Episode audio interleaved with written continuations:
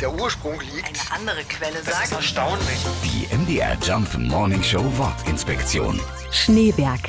Die Bergstadt Schneeberg im Westerzgebirge wurde am 6. Februar 1471 gegründet.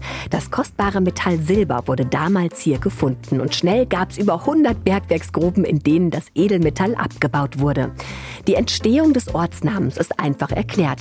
Die Stadt liegt unmittelbar am 470 Meter hohen Schneeberg und offensichtlich wurde damals nicht lange überlegt und so tragen Berg und Stadt heute immer noch den gleichen Namen.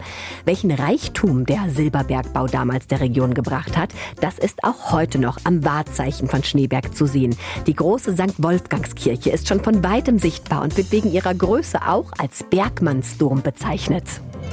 MDR Jump Morning Show Wortinspektion. Jeden Morgen um 6.20 Uhr und 8.20 Uhr und jederzeit in der ARD Audiothek.